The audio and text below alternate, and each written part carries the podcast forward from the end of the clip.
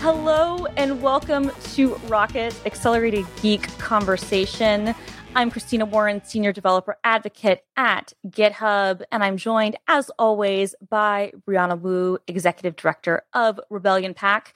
Simone de Rochefort is in Italy, like a lame-o. We're very upset about this. Is this not the most bougie thing she could possibly do? Honestly, she's I had to go to Carnival. I'm so special. Ha ha ha! Look at me. But audience, you will be happy to know that we did successfully bully her into watching the film Sneakers on her flight out to Italy. So success for us there. And in her place, we have a fantastic guest host. Ms. Alex Kranz, who is the managing editor at The Verge. Also, Alex and I used to sit next to each other at Gizmodo. And we just got back from being we spent 8 days together at Walt Disney World. We hung out a whole lot. We saw all of the magic of Disney World. We did. And some of the stuff that was not magical. But mainly magic. It was good. It was good. I was going to say, I was not there the day that you went back to Animal Kingdom and waited in line for the other Avatar ride. I waited 85 minutes for it. For the children's ride? For the little kiddie ride in the boat? I paid for that park hopper pass, and by golly, I was going to get in every ride I could. If you had called me, I would have told you that ride is not worth 85 minutes. Everybody would have told me that. Yeah. But I was like, you know what? It's a good time. I caught up with some friends on the phone in line. All of the Disney World queue knew my business. It was great. And it was the ride was so funny because it was lame, terrifying robot, the end. The robot was cool though. Yeah. 85 minutes cool, but cool. No, I was going to say the photos you showed were cool, but not 85 minutes cool. It's not, This episode of Rocket is brought to you by us, Rocket. So you can go to, what's the link? Brianna. I don't know. Where do you go to sign up for Rocket Booster? Okay. I don't know. Relay.fm/membership is where you can go to get an episode of our show every week, advertiser free, but then we have an extra bonus segment for our boosties known as Rocket Booster, or boosties as we call them. This week we're going to be, I think, continuing to have some awesome conversations with Alex. If you want to support us through merch, rocket-merch.com. We have t-shirts available, including our Scamtown edition, which is the exact same shirt in a different color, but $10 more. So Rocket listeners, you know that's the one that you want. And we really do appreciate all of you who have chosen to support us over in the membership program. It means a lot to us.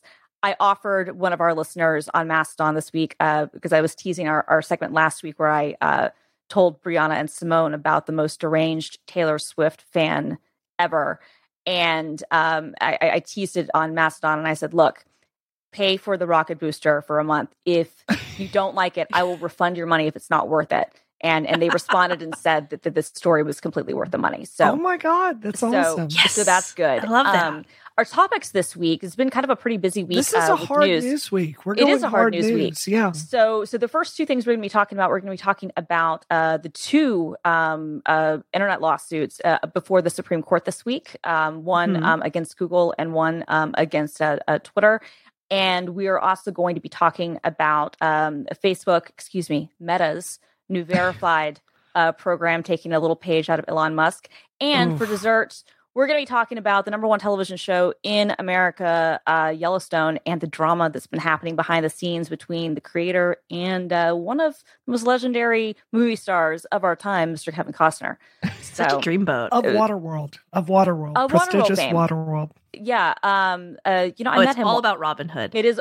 His little flat butt. You're like, yay, I feel so illicit. I saw that little flat booty. Also, the what was the song from that movie? The Bryan Adams song. Oh, God, it was the Bryan. Oh. Everything I Do It For You. There you go. Oh, my God, a bop. Great song. I can't believe you remember that. I had that I had that CD.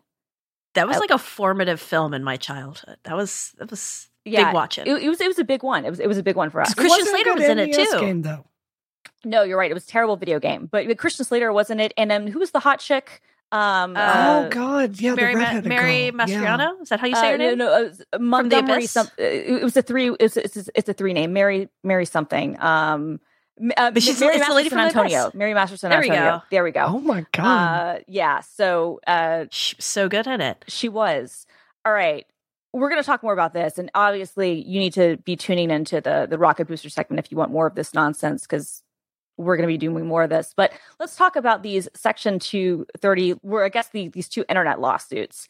Kranz, I know you're our guest, but I'm going to put you on the spot here because I love it. Because you've already done like a podcast about this, so I'm actually going to say, like, if you could maybe at a high level, if you can't, I can, no worries. But can you maybe summarize what these two cases are, sure, and what the Supreme Court is going to be trying to decide?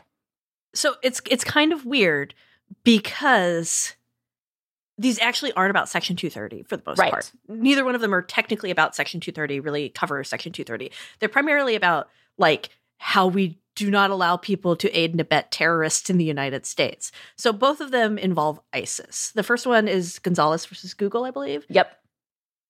And so Gonzalez versus Google, the idea is that Google was when you'd go on Google and you'd go to YouTube and you'd be like, I'm going to watch something. And then it'd be like, you know what else you should watch? This cool ISIS video. They're saying that simply like promoting it in that algorithm was a problem that was aiding and abetting terrorists.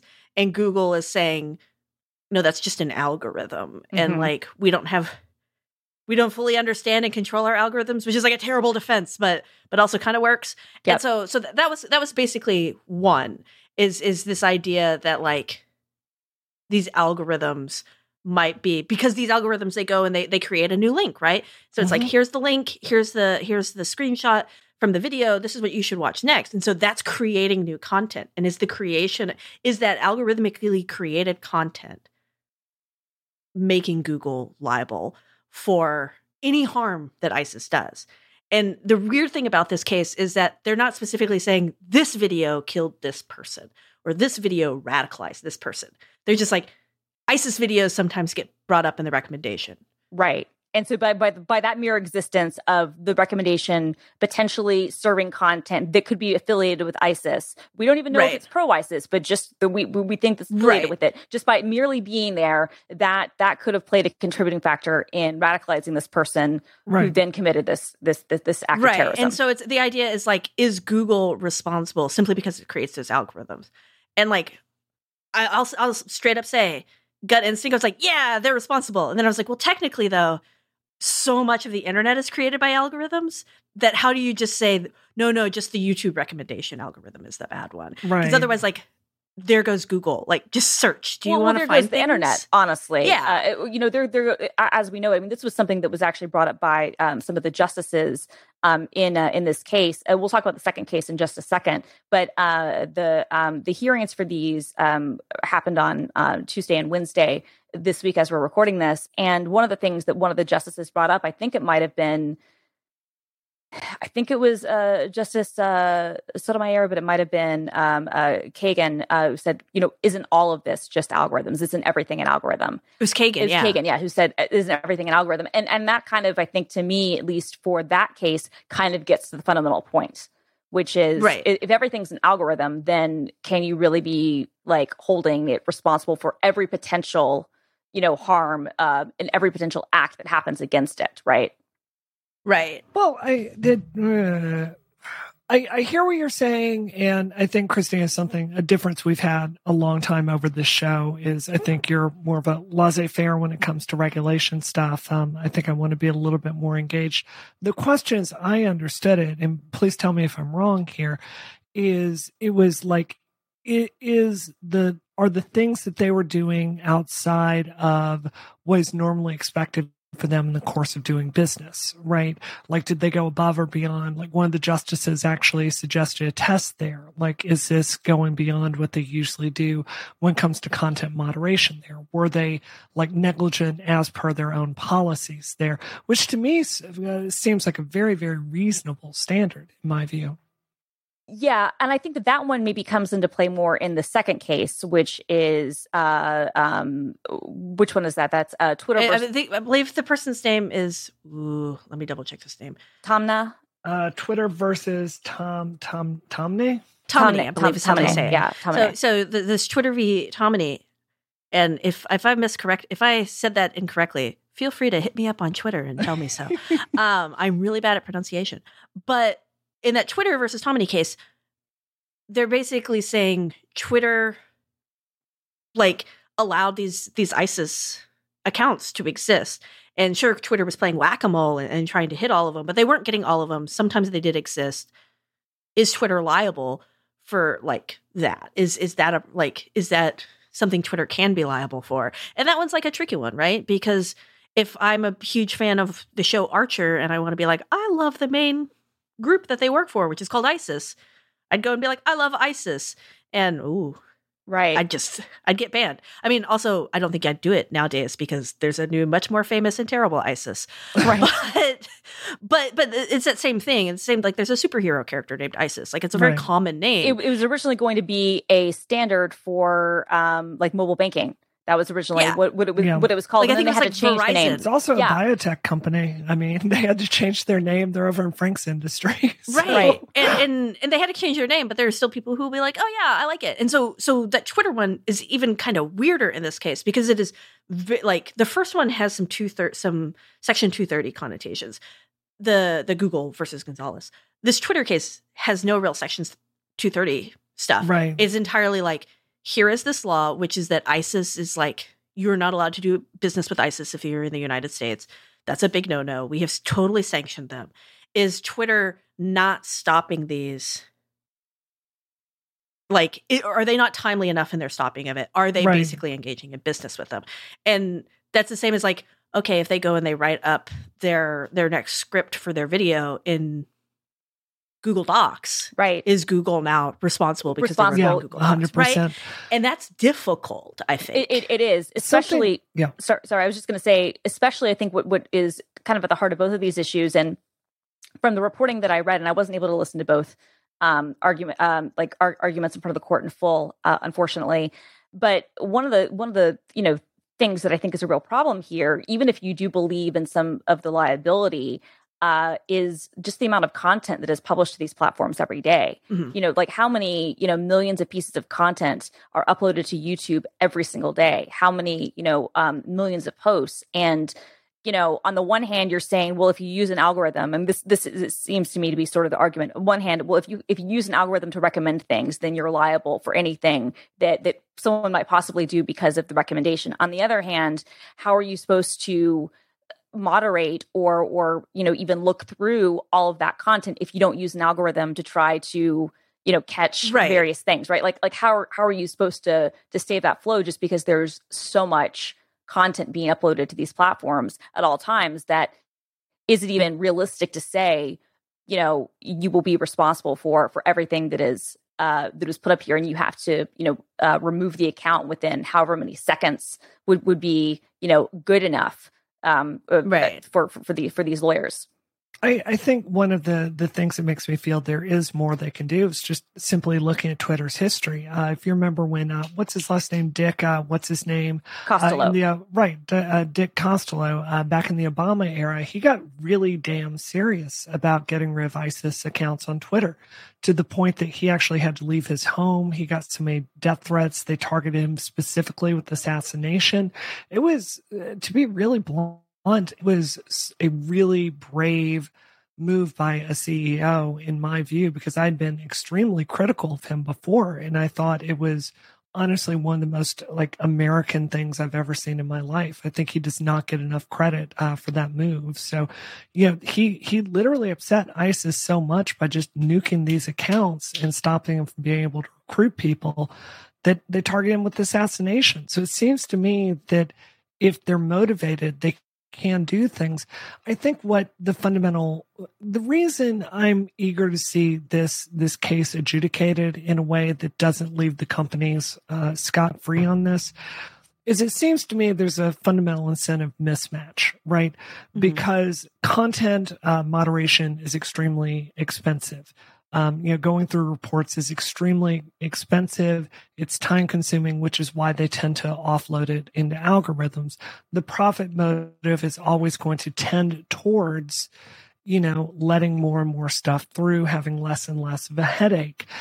So I understand it's nuanced. It's very difficult here. I just think if there's somewhat of a bar, it's going to stop these companies from doing the bare minimum just because they have to take national security more seriously than they do, say, rape threats and death threats on Twitter. Yeah. I do think, though, that one, I don't necessarily think we're going to see these decisions come down on these cases, especially with how the questioning with stuff was going for the last 2 days. I think we're very likely to see them be like, we're just going to put this in our back pocket for a while. Because they have these other cases coming. There's it's Texas and Florida. That feels like, I'm just going to throw Florida out there because it feels like probably Florida would be one of them, who are doing these huge overreaching laws that are saying you have to maintain content whether you like it or not and all of that junk, right? So we have these other Section 230 cases coming down the pipeline, and right now we have these, which are they're kind of weird. In the case of the Google one, we don't actually have a real clear sense of measure of damage because this stuff is getting promoted on ISIS or on Google, the YouTube algorithm, right?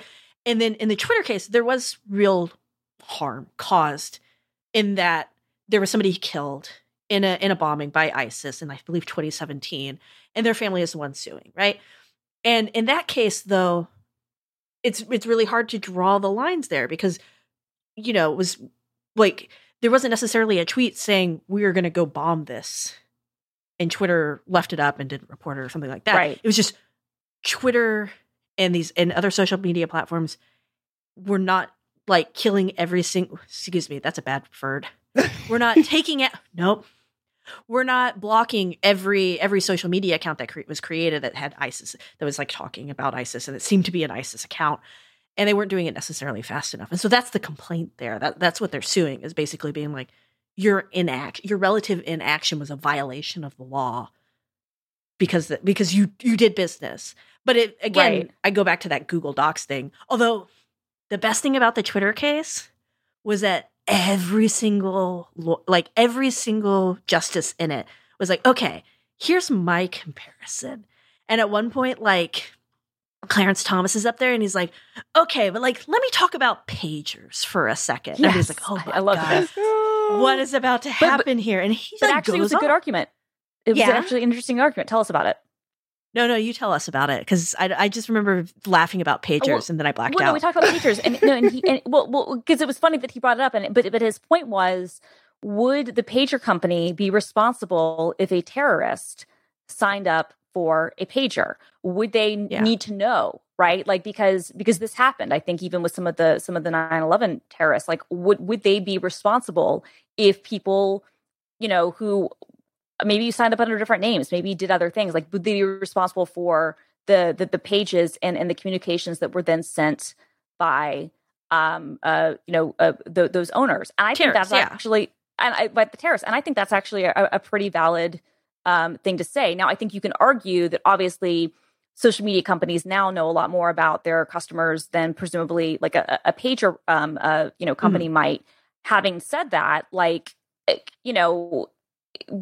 To your earlier point, there could be people who are fans who are putting ISIS in a bio for all kinds of reasons, that might not have anything to do with anything. And there might also still be accounts that people create that didn't have anything in the bio or weren't using names that would be flagged, but then are posting that kind of content, right? So it's how are you able to how are you supposed to invert content context, right? And I think there's also this idea that we're starting to see the justices reckon with, and that we as people don't reckon with enough, is that we know that Google, we know that Twitter has these enormous profiles on all of us, right? Meta. They all have these big ad profiles on us. The Twitter knows a whole lot about your behavior online through cookies and other things. They know a lot about us. The computers know a lot about us. The systems know a lot about us. The actual human beings don't necessarily know a lot about us. And especially in the case of Twitter, where only a quarter of the people work there, as when the Supreme Court said, we're going to take this case, because they took it when it was under different ownership, right? Exactly. And now they have right. And the incident happened. Exactly. Yeah. The incident happened in 2017. It was interesting. You know, you mentioned DeCostolo, Bree, because one of the quotes they were bringing up was from Twitter engineers from 2014, which was during his era. So that's another thing that I think complicates this case a little bit. I don't know if it has any. I don't think it'll have any bearing on the legal decision. But it is interesting that you have like almost these different eras of ownership and of control of the company that are mm-hmm. being intermingled in the argumentation when it's not the same company right now as it was 5 years ago. And I would argue that it was a different, sure, but it's not the same company by a lot of reasons. But I would also argue that even like in the context of it, they're bringing in quotes, you know, from 2014, it's like that wasn't the same company as it was in 2017. So, yeah. You know, again, I don't know if that makes any legal distinction, but it does, you know, kind of like show just, I think, these are difficult problems. I think it's a difficult problem. I certainly agree with that. And I'm not trying to minimize that. I think the difference that we have is what is it they call Section 230, like the 14 words that created the internet or something like that. Like it's literally crazy to me to think about that, you know, this law I barely remember hearing about when I was in high school. Like this one clause that was thrown in there is the entire basis of which like our internet policy is formed today. I think, you know, Amy Coney Barrett and this generation of justices, I would not have a lot of faith if she were adjudicating something with women's rights or trans rights or gay rights. I think if you're coming to national security, you know, I looked into her quite a bit, like during the confirmation hearing. She's not a dumb legal mind, right? There are legal tests that could come up that would make some sense to kind of apportion what is the common sense like legal standard. I mean, if you look at some of the ways that legal standards are made, like go watch a legal eagle video. I often find them very thoughtful, like these 3-part tests where you've got to meet each part of it. Maybe there's a thoughtful way to kind of look at these business models and like apportion if they're or making common sense efforts to like not have content there this blatantly against our national security. I'm willing to have the Supreme Court look at that. I mean, I just don't accept that we have to like take this one bill written in the 90s and never move past it with anything more thoughtful. Yeah, I think we're seeing too that there's an increasing conversation, right, about these algorithms and not necessarily the basic algorithms, right? The stuff that we think of that are the basis of the internet, which is search, that sort of thing. But these recommendation algorithms that are very, very actively putting people onto things, and in some cases are causing harm. We're seeing that with eating disorders with kids. We're seeing that with like, remember there was that time where if little kids watched too many little kid videos on YouTube, they were suddenly getting like radicalized with like videos of people being murdered and stuff, but stitched in with their regular videos. Yeah. Like super weird stuff like that. And you see that and you're like, oh, that should stop. And the companies have zero incentive to stop it beyond like bad press, where they can be like, okay, well, we flipped a little lever somewhere that you don't need to worry about or know about. It's done. And so I think there is like, we're seeing politicians sometimes say, okay, well, maybe we do need to be looking at these algorithms and deciding if there are some things that are and are not appropriate. And that's like a job for our like lawmakers to go and do. And I think it's important for them to do it, but also I don't have any faith in them because most of them don't know how the internet works. Right. Yeah. Very fair. That's kind of how I feel. I do have a problem. I mean, I think like kind of looking at like both arguments, I will say just from my complete layperson's kind of analysis of watching kind of the questioning and see what happens, which is always a bad idea with the Supreme Court because they can ask questions that make you think they're leaning one way and very frequently will rule another. But it did seem to me like the lawyers from Google did a better job on Tuesday than the lawyers from Twitter.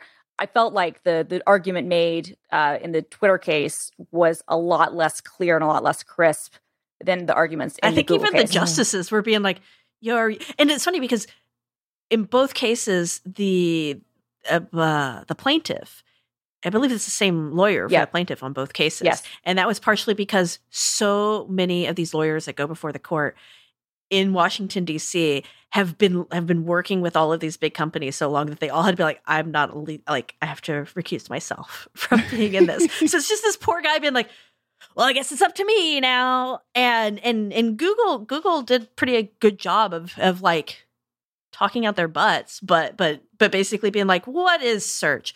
What is an algorithm? And not really answering questions and refusing to draw a line and kind of being like, if there's going to be a line drawn, we're not going to be the ones doing it. Right. And Twitter did not do as great. No, they kind of struggled. No, they struggled a lot to the point that the justices were asking him, like, did you read the law the right way? I mean, that was literally something they asked, which oh my god, not a great, not that's a great. That's probably the worst day of your career. Like, that's and I don't think it was like a cool justice. I think it was like Kavanaugh or something. Somebody doing it. Yeah, but it was Gorsuch, I believe. It was Gorsuch. Yeah, and. I mean, he's slightly better, but still like, oof, that's a rough one to get schooled like that by a justice on such a high-profile case. Just a real bummer for them. But I do, it did seem like some of the analysis I've seen for people who watch this stuff a lot more than I do not ever come to me for legal advice. I've never gone to law school, and also I don't know how any of it works. But I do think that, like, or what we're hearing from those people is that it sounds increasingly like they probably will throw these out. Yeah. Like these were weird test cases to begin with. They always felt kind of like oddly motivated, particularly because they were coming when there was a lot of conservative uproar about the platforms and what they were doing and everything. Twitter was notably not owned by Elon Musk.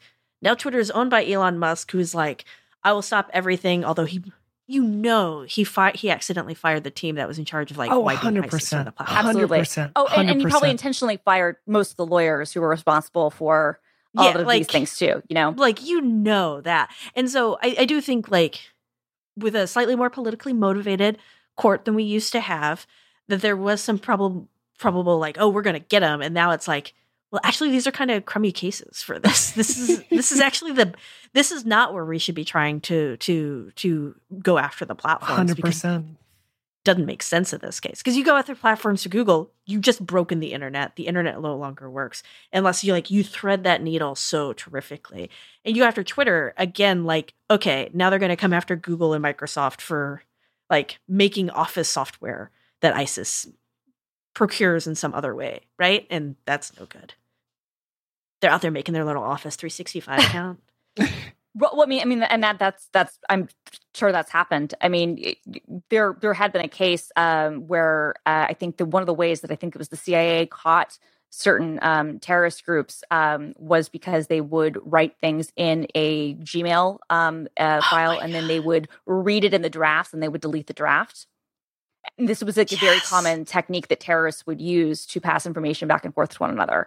That's so good. And and it was one of those things where once they eventually kind of figured that out, they were able to monitor certain accounts and see things before they were able to wipe them. But this is a difficult problem. We're going to be following this. The court usually doesn't announce its decisions until the summer, so it'll be some time before we hear anything more about this. But this is very, very interesting. And as Alex mentioned, there are some other cases happening in some other states that might have more teeth, so to speak, that even in the event that these wind up being tossed or being kind of thrown out or maybe said, okay, this isn't for us to decide, could be used for the basis for other decisions they might make in the future with future cases.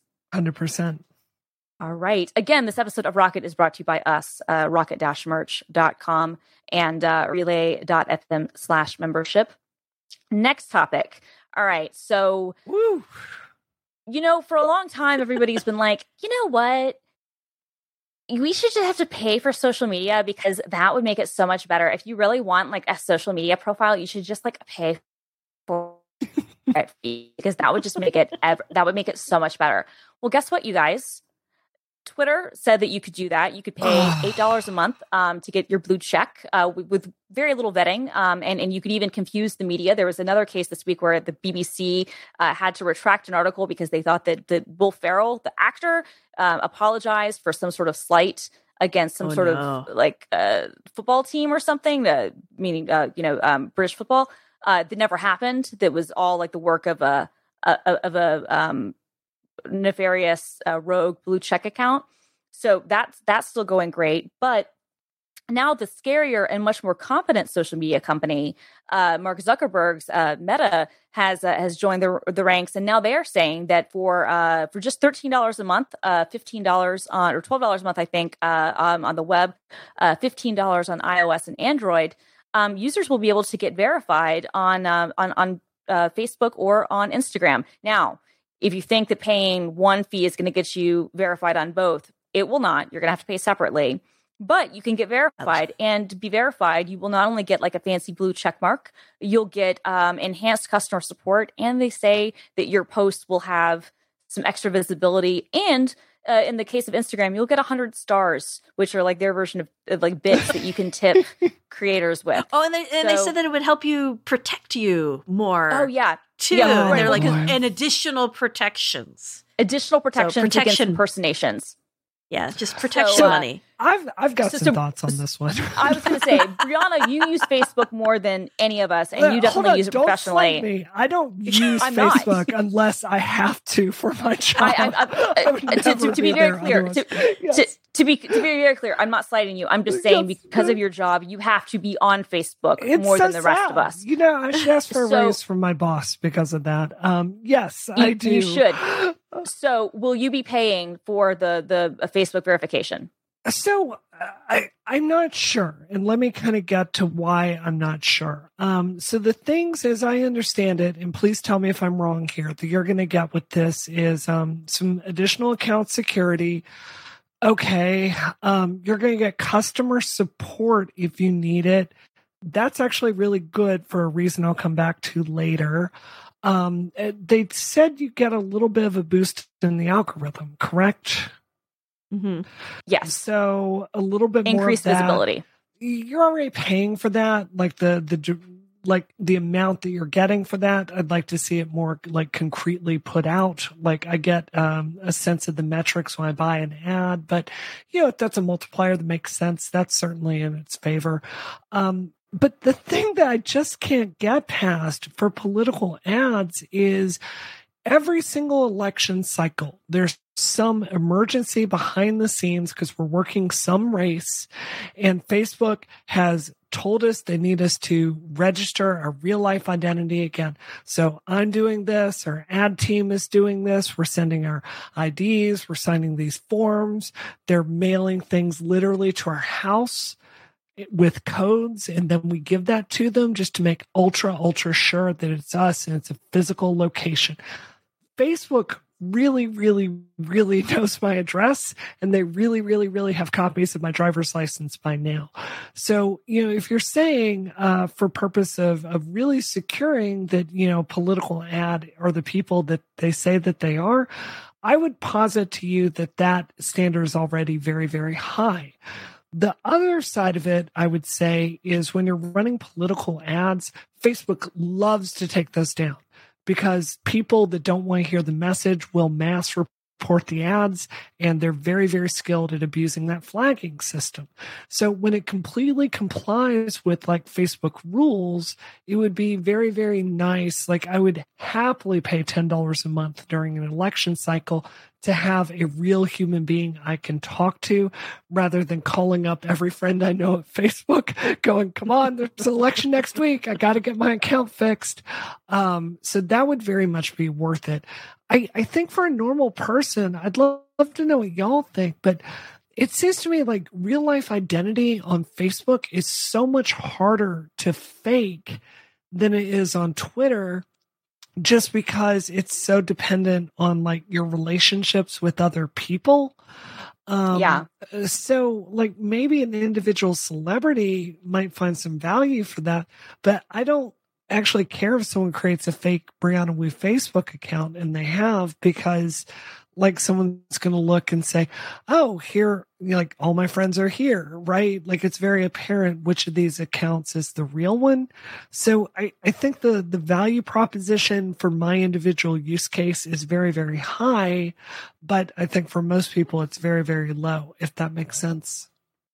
No, I think that makes a lot of sense because I've got a friend who got locked out of their account like 3 years ago, and it's the only photos they have of their other friend who passed away is on that Facebook account, and they've been stuck in a loop. They cannot get customer support. I told them about this, and she was like, "The minute it's available in the United States, I'm signing up. If I have to fly down to Australia and register, I'm doing it. I want my account back. Let's go."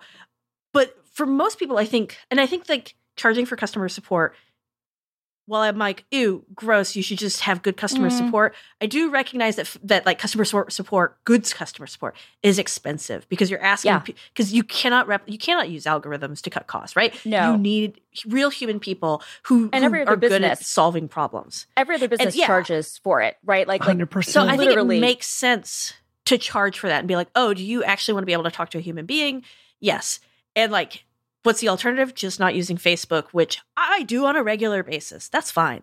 The other side of that, I do feel like is like by any other name, racketeering. It's just like kind of, it just feels like they're like, okay, are you an activist and you're really starting to take off and people are harassing you and people are being gross about you and they're making fake accounts and doing gross stuff to you on Instagram and Facebook?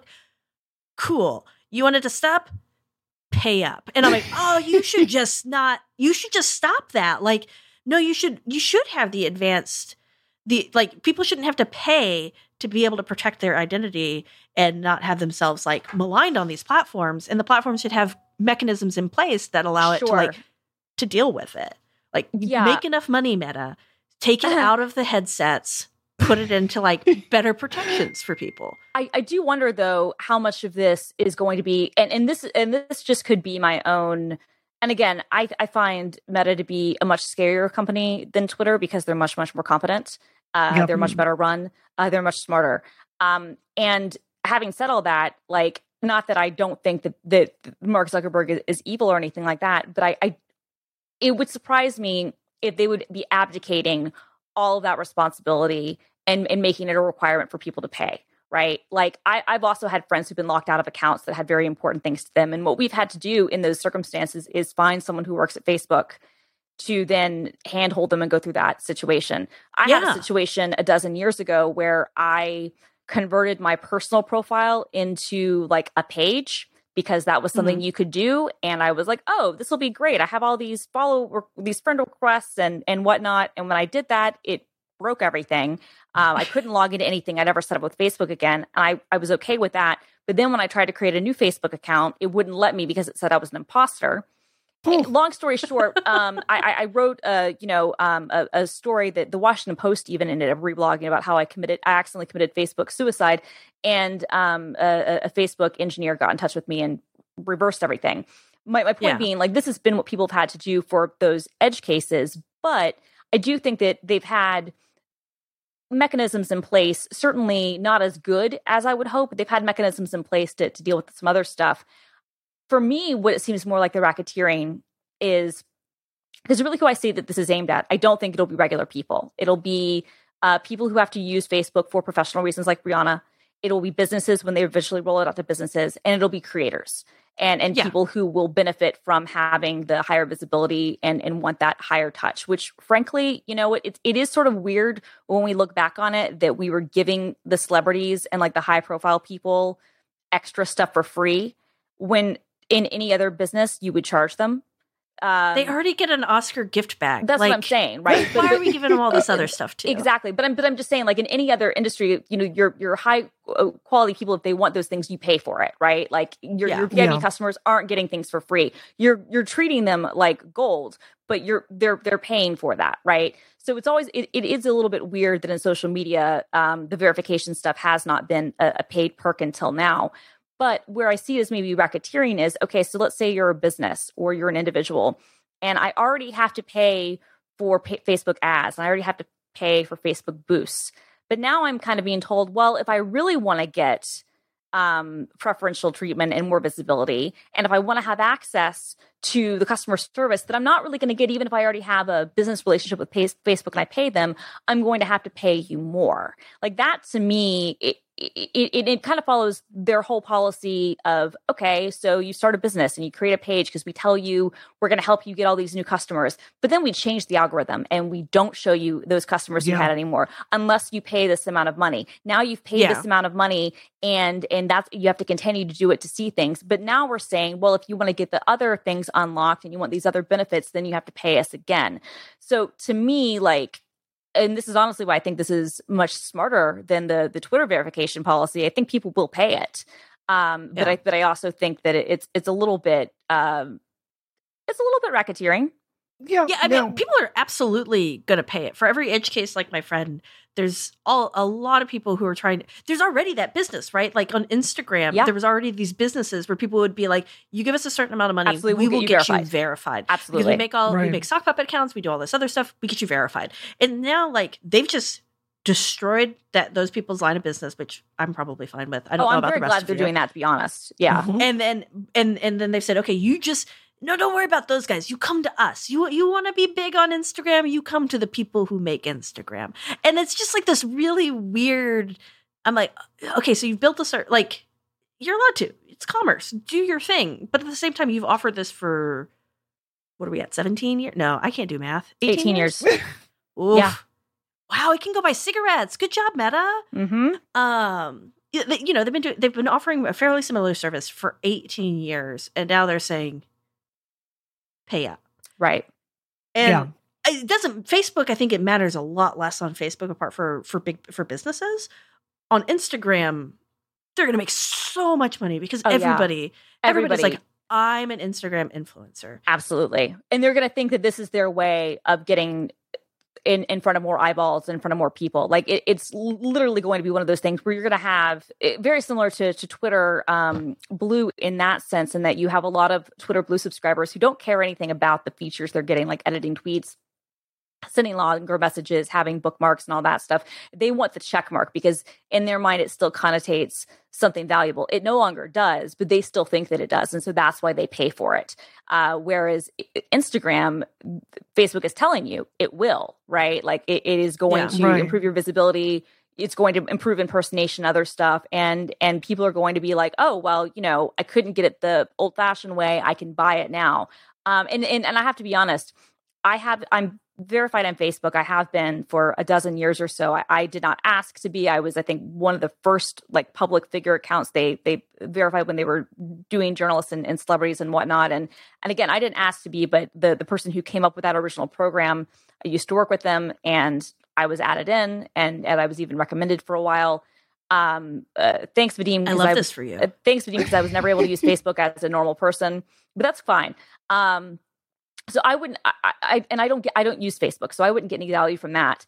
If I were to start taking Instagram seriously, like if I were to say, oh, I really want to turn, you know, Christina's Hotel Tours into a franchise, and you should, I might pay, you know, $12 a month for verified Instagram. I might do it. I don't know. There's a potential for a jumpstart. I mean, I think once it comes out, that's going to be really curious. And I'm going to be really excited to see what data journalists and stuff do to figure out, okay, how much is it boosting? Right. Who is it boosting? Because it has to be boosting somebody with 10,000 followers much higher than it's going to boost somebody with 100 followers or a brand new egg account that just like, I'm here and I want to get started. Right. That's my Mickey Mouse impression. I think coming back to your point, Christina, about or was it you, Alex? I forget who said the point about the fake Instagram like verification schemes going on there. I almost feel like if there were a more honest path forward on Facebook for gaming the algorithm, like let's say you're really, really serious about having a Facebook page and having a professional like presence there. You know, the boost function in my experience and a lot of political professionals' experience just doesn't do much. Ads are so hit and miss. You end up like hyper like optimizing for the algorithm. It's all based around anger, right? Like I can tell you for an absolute fact that the Beeve run that have done very, very well are not the ones that I'm proudest of, right? Like, it's ones really going after Trump in nasty, extreme ways with language that, you know, like my boss told me he wanted, and I was like, well, I'm going to do what I'm told, you know? So I feel like if there were an honest path forward to kind of get X number of eyeballs or engagement, or at least, do you know what I mean? Start a business there, because that's why most people are on Facebook. It's business, right? Right. I think that would be a lot of value there. And I think that could actually like help people put forward stuff that isn't so, you know, gaming the algorithm to that degree, right? Yeah. I think there's value there. I feel like every single time I log on to Facebook lately, I don't know how y'all feel about that Reels feature, but it's like you get the first 1 second of a video and it just breaks your brain and you're staring at it and you don't want to look at it. And it's the worst feature ever done. And then I scroll down and it's 4 more ads. I mean, Facebook has turned into, in my view, the social media platform that gives you the absolute least. Like the conversations are bad. Everybody's just so basic. No one's doing interesting stuff. And it's like, this is just another thing that in my view is going to accelerate that sense of it. Do you remember those websites in the early 2000s where you'd like go take a quiz so you could put it on your live journal? Yes. So everybody would know which character in Sailor Moon you were. Yes. And you'd go on those websites and you'd be like, oh, there's actually some interesting stuff here. I just have to scroll past like Bart, Dew, and Lisa and like whatever these other like things happening with Pokemon that should never be visualized. And you'd scroll through that, but there'd still be that little bit of joy, but you'd feel kind of scummy afterwards. Like you'd be like, I did it. I now know that I'm Sailor Venus. This is great. I saw so much stuff. That's how I feel Facebook is nowadays. Facebook is like the equivalent of that place where I'm like, oh, I got some joy. Oh, I feel scuzzy. Right. No, I think you're exactly right. And I think that Facebook knows that too, which is why they're doing what they can to try to, you know, have people pay for it as much as they can. And are doing dumb things like the Reels experiments, which is, we talked about in past episodes about the madness of all that stuff infiltrating everything. I will say too, though, my only piece of advice to anybody who's willing to pay for this, I'm not saying don't pay for it because there's probably some business value in it. However, never forget that what Facebook loves to do, and they do this with everybody. It's not unique to journalism. It's not unique to businesses with their pages. This is what Facebook loves to do. They love to bring you in and make you promises that they're going to amplify and show your content and give you all of these, give you this great platform, this great reach. And then they love to yank the, rug out from underneath you and leave your Facebook Live budget for your media organization having to lay people off because you hired a whole bunch of people so that you could get that guaranteed $1 million a year that then went away. So Facebook is a company that you can't trust for these promises. So 100%. I definitely wouldn't sign. This wouldn't be one of those things where I would pay like years in advance. Let's just put it that way. I feel like there was a story at some point about Facebook inflating some numbers on video views that led to some problems in the journalism industry. Do I remember that right? Something happened there. What the pivot to video fail? What? No. Oh no. Everybody loves video. I'm doing a video right now. Absolutely. All right. So speaking of a video that everybody watches and that's very, very popular and that doesn't have any drama going on it at all, let's talk about Yellowstone and the drama that's been happening with this. So if you are not aware, the biggest television show franchise of the last number of years, like it's broken almost every record. Like the amount of people who watch Yellowstone, it's kind of unfathomable, especially in this era of streaming. The ratings that it's getting, it's unreal. Is the Paramount show, the Paramount Network show, Yellowstone, that is had a number of spinoffs. It's quite good, starring Kevin Costner. Some people like call it like Red State Succession. I think that's kind of unfair. I think that it's at least I haven't seen the 5th season, but the first 4 seasons are a lot more nuanced than that. It's a really good show. It's an incredibly popular show, but it's also going through some dramas. Yes, the drama is so good for what's happening. Like, because we've got. So I need y'all Kevin to explain Costner. This to me because I've never seen Yellowstone. Okay, all right, I got you. I love a Yellowstone. I'm deep into this. I have not watched season 5 yet, but I'm deep in, I swear. I'm watching 1923. It's great. Okay, so the central show, the show that from which everything springs, is Yellowstone. And Yellowstone premiered on Paramount Network.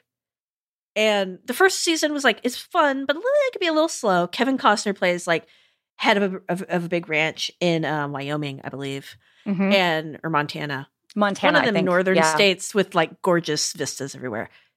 He's the head of this family. And it's like any other ranching family, only they're also into organized crime and are it's a good show. They they're you're part of this ranch now, and brand people and just, and the stuff that gets up on this show is ridiculous, and it's totally stupid and fun, and people just like it. And so you have a whole swath of America who is watching this show and really digging it, and it's gotten better and better and better, and more people have watched it, and now it's the most watched show in the United States. It's the most successful show. And from this, Taylor Sheridan, the creator, has created this whole empire, and he teamed up with Paramount, and they said, okay, we're doing Paramount Plus. We got the Star Trek, but only the nerds watch that. I'm one of them. Thanks, I Alex. Say that as I appreciate one of them. That.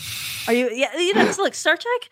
Oh my God, Picard is killing me. It's as Christina has had to suffer through my texts about it. It's great, but so Paramount Plus, it's got that. It's got Robert and Michelle King, and the shows they do The Good Wife, The Good Fight, Evil. But it needed something more. It needed something to really pop. And so it's okay, Yellowstone's hitting for us. We're going to just go all in on Taylor Sheridan. And so we've got a show where Tulsa King, where Sylvester Stallone shows up, and he's a mobster from New York who now runs organized crime in Tulsa. You've got not one, but two prequels to Yellowstone, one starring Tim McGraw and Faith Hill. It's really good. It's great. It's actually fantastic. And one starring Harrison Ford and Helen Mirren, also great. And you've got some show with Hawkeye, Jeremy Renner. Jeremy Renner, yep. You got the Jeremy Renner show, but keenly you do not have Yellowstone itself, because that first season of Yellowstone they were this is boring, nobody cares about it. We're going to sell the rights to Yellowstone for streaming to Peacock. Yep. So Peacock is we will never let this go. Peacock is thank you so much for not believing in your own product. It also really annoys people who then subscribe to Paramount Plus and then find out, wait, what? I can't get the main show. So it's this messed up situation where the Paramount Network, the cable network, you can watch Yellowstone. Paramount Plus, you can watch all the spinoffs and everything else in the Sheridan universe. But if you want to watch Yellowstone, you have to get Peacock, or you have to buy it off of iTunes. And Peacock sucks. I mean, I'm sorry. Peacock, yeah. I mean, I'm subscribing to it right now because I want to watch Quantum Leap and also Yellowstone. And also, what's the show with Natasha Lyonne? It's good. Oh yeah, Poker Face. Poker Face is great. Fair. That's fair. Kevin Williamson, but it's the guy behind Scream, put out a movie called Sick, and I'm oh cool, the Scream dude did a movie. I'll try Peacock, and I'm this is crap. This is a bad movie. This is not worth my time. It's a bad app. The shows are kind of always disappointing. But so Peacock is it's not doing great, but it's propped up by Yellowstone. Paramount is also kind of propped up by Yellowstone. Massively. Apparently 1 out of 4 people who watch Paramount Plus only watch Taylor Sheridan shows, which is wrong. Watch Picard. It's great. Picard. However you say his name. Watch Picard. It's great. The Jeremy Renner show is pretty good. I've seen that. That's the one I haven't watched because I don't like him. But I watched the Sylvester Stallone one. It's terrible. I loved every minute of it. Dana Delaney was there. Yeah, this is basically kind of a in many ways it feels like the peak 80s of when you had Dynasty and Dallas and House Landing. Oh yeah, that's what Taylor Sheridan does. That yes, but with more guns. That's what he does.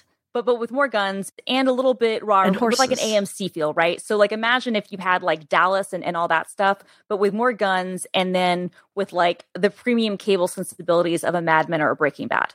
Yeah, it's Prestige Dallas. Exactly.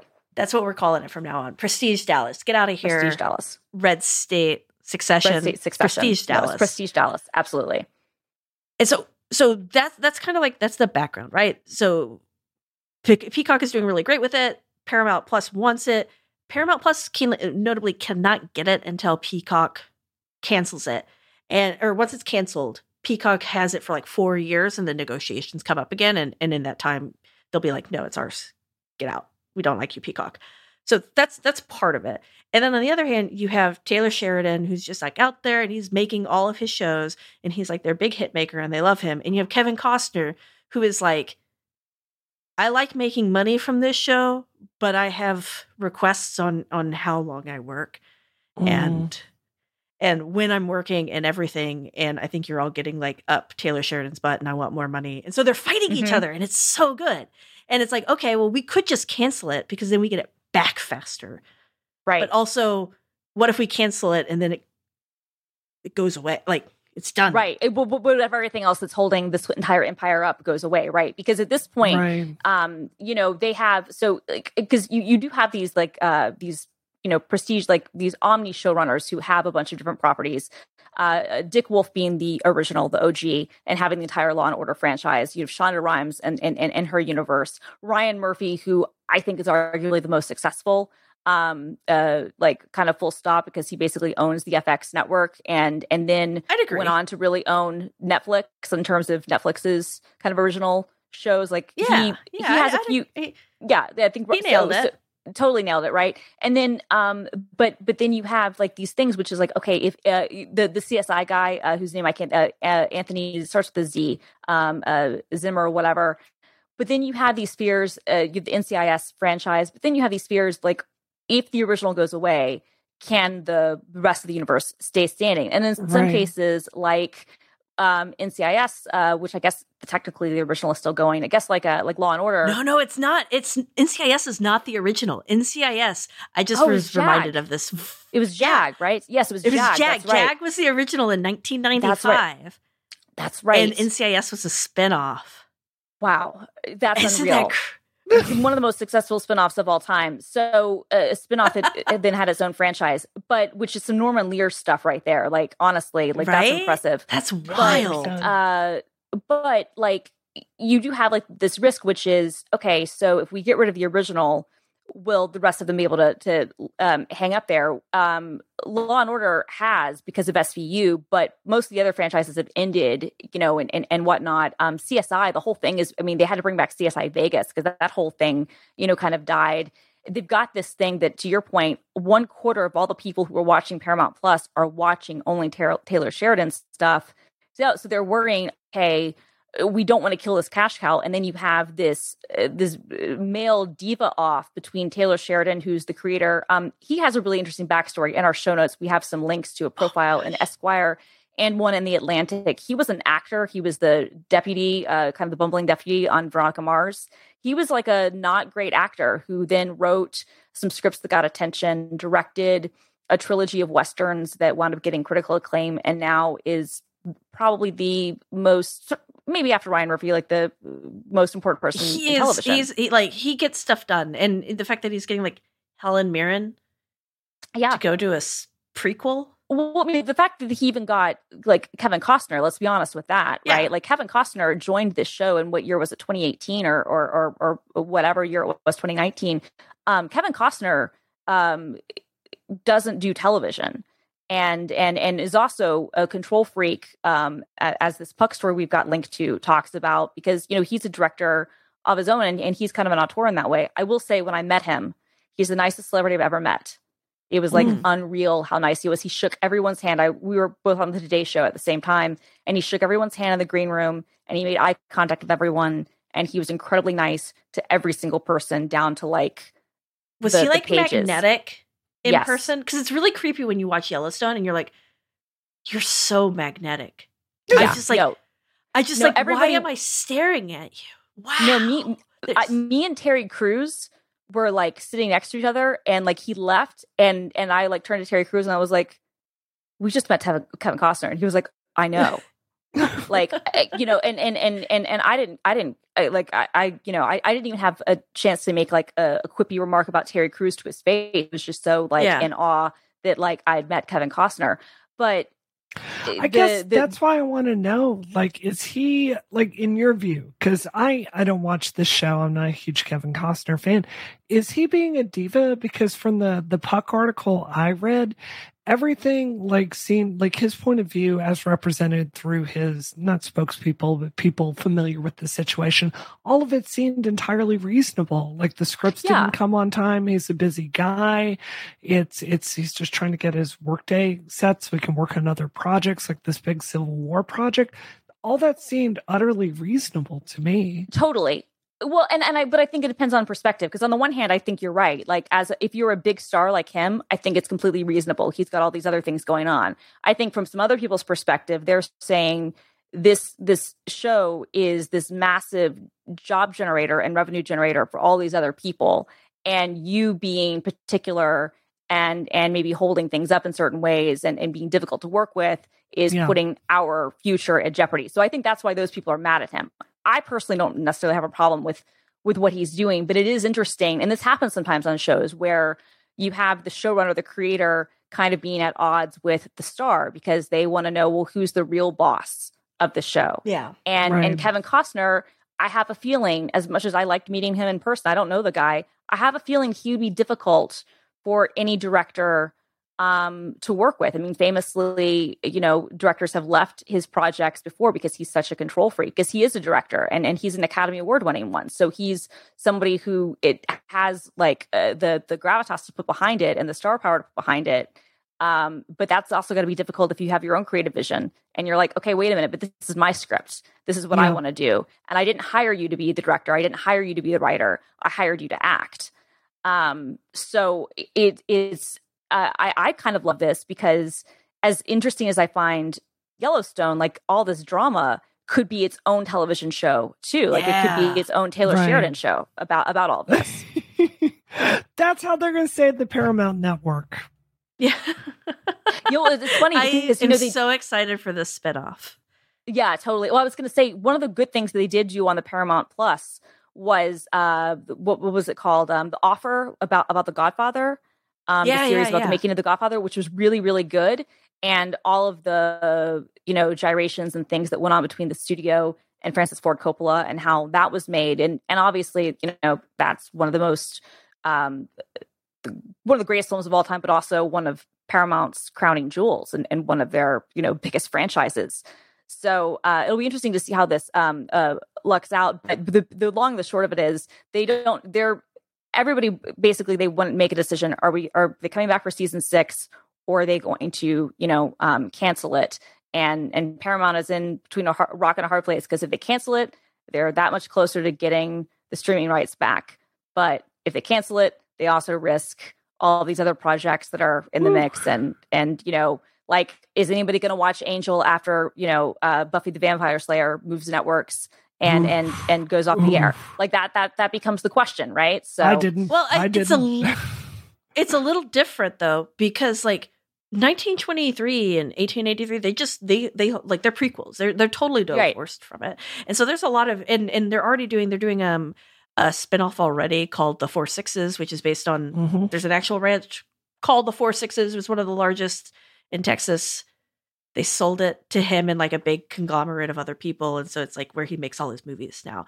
But it's also a working ranch. And also it's now going to be a TV show. And so they're doing these other spinoffs. There's rumors of one, either Matthew McConaughey coming on to Yellowstone or them doing Matthew McConaughey spinoff. I really want to know who his parents are. I have theories. If you watch 1923, hit me up. We'll talk. I got one episode in and hit the escape pod. Is it worth keeping on going? It's so dumb.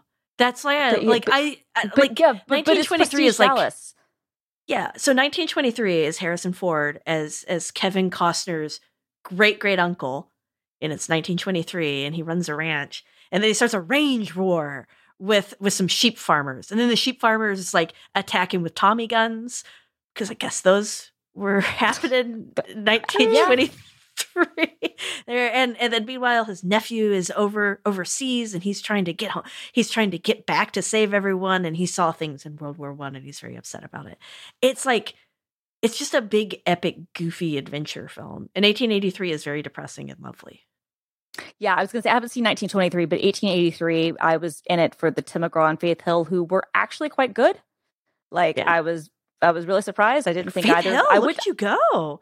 I honestly didn't think I would never have cast either of them in a television show in my mind, and they were both very good. My parents watched this. This is the only reason I was aware of any of this stuff. And then I subscribed to both Peacock and Paramount Plus, so I can watch these things. But we've got a link in the show notes in our podcast, the Puck News article. It's usually behind a paywall. I put a gift link there. If for some reason it doesn't work, hit me up on Mastodon or Twitter, and we'll get you sorted. All right. Let's go into closing things out. So what are we all doing this week? Brie, let's start with you. Cocaine Bear. Come on, yeah. It's Cocaine Bear Week. Cocaine Bear Week. We're going to be talking about this in the post show. So if you love Cocaine Bear, stay. If you love cocaine, you love bears, you love good times. Just stay tuned. Yes to Rocket Booster, so you can hear about Cocaine Bear. That's my message to you. Absolutely. No, seriously, y'all. So ultra quick. I know the show's gone long today because our guest is so good. But I had the worst horror story this week. So I have GDQ, my Super Mario Advance speed run, which is the Super Bowl of speed running. That is next week. So I get out my setup. I've redone my office. And I'm working to practice it. And one of the things, it's very, very hard to get Game Boy running on original hardware in a very lag-free way. So I had this ultra-complicated setup with a GameCube and the Game Player the Game Boy Advance adapter on the bottom of it, running some custom bootloaded GBI interface software because the real OG stuff is so laggy, wired up to a CRT. And then this $80 critical piece of SD equipment that lets me hook an SD card up to my GameCube and bypass the BIOS to get this custom firmware. It fizzled. So I'm freaking out today because, it's just like the military, how you fight is how you train, like with the same weapons. It's the same way with speedrunning. Like how I speedrun live is the way I've been practicing. So I've been freaking out all day. Thank God for Twitter. Someone's going to help me out.